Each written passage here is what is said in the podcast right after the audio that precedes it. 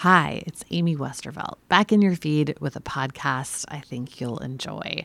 This show's called Hazard NYC, and it's from our friends at The City. In this episode, Samantha Maldonado, senior reporter at The City, and independent journalist Jordan Gass-Poore take listeners to the Gowanus Canal, where pollution from an industrial past haunts its redeveloped future, and current flooding is expected to get worse. Check out Hazard NYC, a four part limited series exploring how climate change affects the city's Superfund sites from FAQ NYC. It's produced by the nonprofit news outlet The City.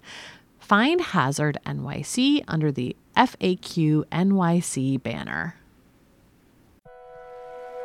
It was a filthy, contaminated cesspool. All you had to do was look at the water. The smell was so bad that it could make you want to vomit. This is Hazard NYC, a special miniseries from FAQ NYC that explores some of New York City's most toxic sites. Places so contaminated, the federal government saw fit to step in. And climate change adds to the danger. It takes decades sometimes to do these cleanups. We really need to figure out how to speed those things up because the clock's ticking. I'm Samantha Maldonado, a reporter with The City. And I'm Jordan Gass-Poore, an independent journalist. Follow us on a tour of New York City's dirtiest places and what's at stake with the cleanups before it's too late. Listen to Hazard NYC beginning in February, right here on FAQ NYC.